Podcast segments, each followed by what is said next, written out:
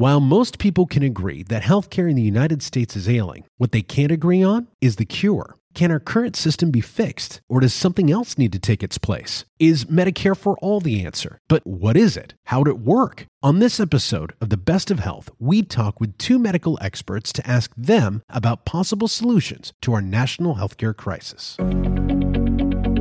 There are few things more important to your life than your health. You want the best of it. We want the best of it for you. That's why we're giving you the Best of Health podcast, where we cover a number of healthcare issues that affect you, your family, as well as the physicians, providers, and staff that help you on your healthcare journey, right here at Confluence Health.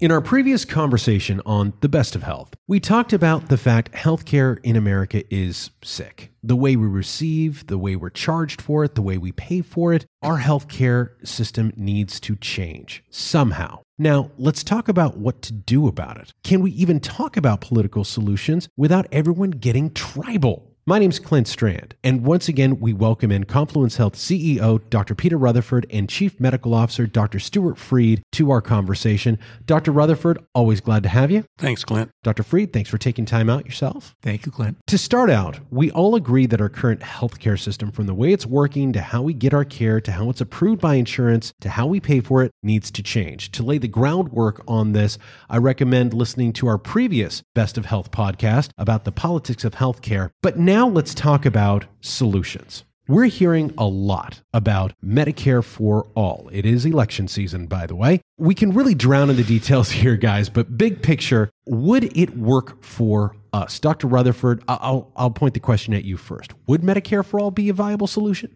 I think Medicare for all is too generic a term to know what it really means. Has it been too co opted by the political process to even be useful anymore? Yes. Then how would we approach that question then? How shall I articulate it so we can actually go about finding answers? Well, I would argue that we need to make sure we all are working off the same set of assumptions to begin with. Sounds good. Some of those assumptions that I think we as a country have made is that healthcare is a priority for this country to provide for everyone who lives in this country. The second assumption is that there is a cost to provide that service. It isn't free. It is not free. Someone pays for it somewhere. That's the third assumption is that someone's got to pay. Didn't mean to get ahead of you there but you did fine. Thank you very much. Uh, Dr. Freed, what would you add to that? I think I, would go back to a quote I used from Deming at the first podcast is that every system is designed perfectly to get the results it gets. So if you were going to redo this whole thing, I think one of the first things you need to do is is decide what results do you want to attain in the new design. So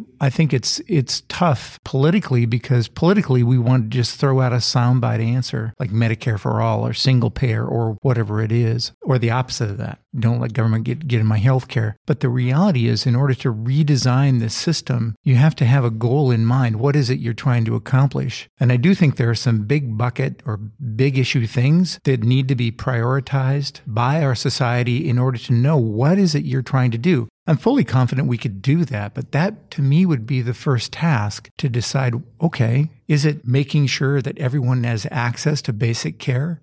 Is it making sure that we have access to healthcare innovation? Is it making sure that everyone has access to emergency or acute care? Those are critical questions. And the reality is you, you kind of can't do everything. And right now we're, we're pretending we can. So, what you're saying, Dr. Freed, is that for us to get this system to work again, we really need to adapt our expectations of healthcare. We need those expectations to evolve, to reflect reality. Correct. Okay. So, I'm going to propose a new term here. Instead of saying Medicare for all or uh, one of those terms, I'm going to propose best for the most. And I use best in air quotes here. I'm basically saying apportioning out healthcare so that the most people receive the greatest amount of care instead of what we referred to in our last podcast as uh, hero healthcare right? Where 20% of what was that what was that uh, quote again where a very small amount Five, of the five 5%. percent. 5% of the people receive how much of the care? It's 50% of the expense goes to about 5%. All right. So, best for the most in one corner, what we just described in the other corner there. One of the main cha- challenges I think people have with wrapping their mind around a best for the most option is the perception that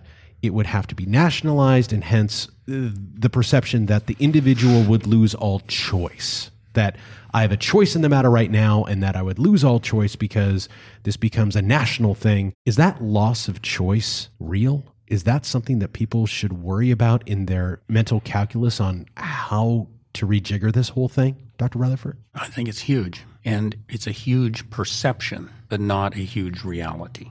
And I would argue that when people talk about what we want from a healthcare system, we need to, as Stu said, look at it from that perspective, but also what's most important in our healthcare system. Is it the quality of the care that we get or the outcomes that we get? Is it the safety of that care or the lack of harm? Is it the experience of that care? Is it the access or the availability? Is it the total cost? Is it the scope of services close to home? And you are simply articulating the questions that we need Right. to really talk about. Because you can't have all of those. You've got to pick what you're going to have and what you're not going to have. And we aren't having that discussion in this Medicare for all. We're promising everything when it isn't going to work.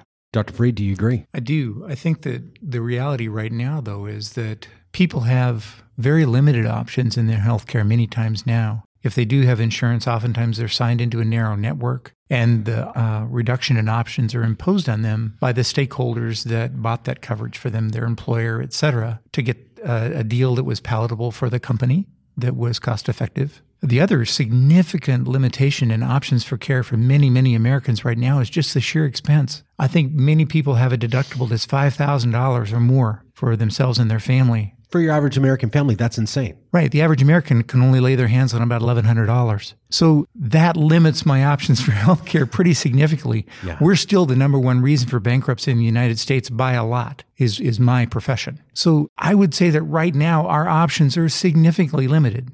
So if we have a more rational conversation about what we want out of healthcare and how that transaction should take place and how we want to allocate our resources, whether that's a national system or hopefully more nuanced as a system that we design both with our employers and federally because some of us are retired, et cetera, that that's more of a transparent transaction that hopefully we can maintain more options than we have right now. Because right now, our primary limitation is people can't afford what we're selling. You make all the sense in the world. And that really plays into what this particular podcast is about delving into those big, uncomfortable questions we as a nation need to have to really make substantive improvements in our care. I mean, we as a nation, and again, disabuse me of my ignorance if I'm talking out of turn here, but I feel like we need to have a national conversation about do we really want best for the most care, even if it means we don't have the resources to fight those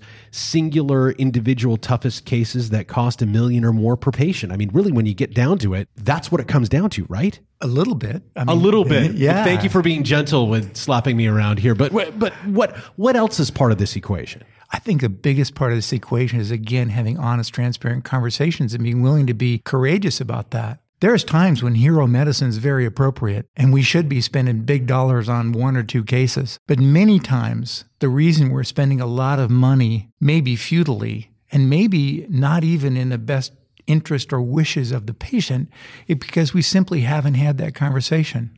We didn't spend the time before it was a crisis to know whether or not this was really what this patient wanted, that this met the goals that they had for their life. And we waste a lot of money doing extraordinary measures in that regard. If we did more of that, we might still be able to innovate and be the best and the brightest in healthcare for the world and be the best for the most and do some hero medicine, but do it in an appropriate fashion. And right now, we're doing it just willy nilly and kind of without forethought. As a healthcare system and representing healthcare in our nation, what happens over the next year, over the next few years, over the next decade if we simply keep yelling at each other from both sides of the aisle and stay with the status quo, which is what will happen if no substantive work gets done? What happens, Dr. Rutherford? I think we're in the midst of a race to the bottom. And I think you will see the system collapse because people won't be able to afford the health care that they need, and availability and scope will reduce. Dr. Freed? I completely agree. I think from a hospital healthcare system standpoint, we will find it harder and harder to continue comprehensive services because the margin that we are operating under, our ability to reinvest, fix the leaky roofs, buy a new CT scanner, et cetera, will will erode because there simply won't be enough money in the system uh, because we're we're running an unsustainable economic model. We are in a race to the bottom. Dr. Rutherford, those are stark words. So you tell me, for the timeline that we're looking at here, is the iceberg just over the horizon or is it just about to graze the side of the ship? I think it's somewhere in between, that we have time to fix this if we are willing to take the appropriate efforts in the next few years. We can tide it through. Tough questions, but good answers. Uh, Dr. Stuart Freed and Dr. Peter Rutherford, anything you two would like to add, anything that we've missed before we let you go today? I do want to add that healthcare can't fix this by itself. This needs to be a community and a regional and a state and a national conversation. And we need to look at why we're where we're at and what each of us can contribute to improving this dilemma. What are we doing individually as behaviors? Where are our social supports? Where are our personal accountabilities? And then what is the accountability of the healthcare system? I agree with Peter completely. I also think that we need to have those hard conversations and make some tough decisions, but make them for our kids. This isn't for us we probably won't get it fixed for us, for Dr. Rutherford and I. But we should be making these hard decisions for the benefit of our children, because otherwise we're going to get we're going to hand them a four star myth that might not be fixable. Dr. Stuart Freed, thank you so much for your time. You bet. Dr. Peter Rutherford, thank you so much for your time. It, it's been fun, Clint. Well, this conversation is over, but more is on the way. So like us, subscribe, and visit us at confluencehealth.org. I'm Clint Strand for Confluence Health, wishing you the best of health.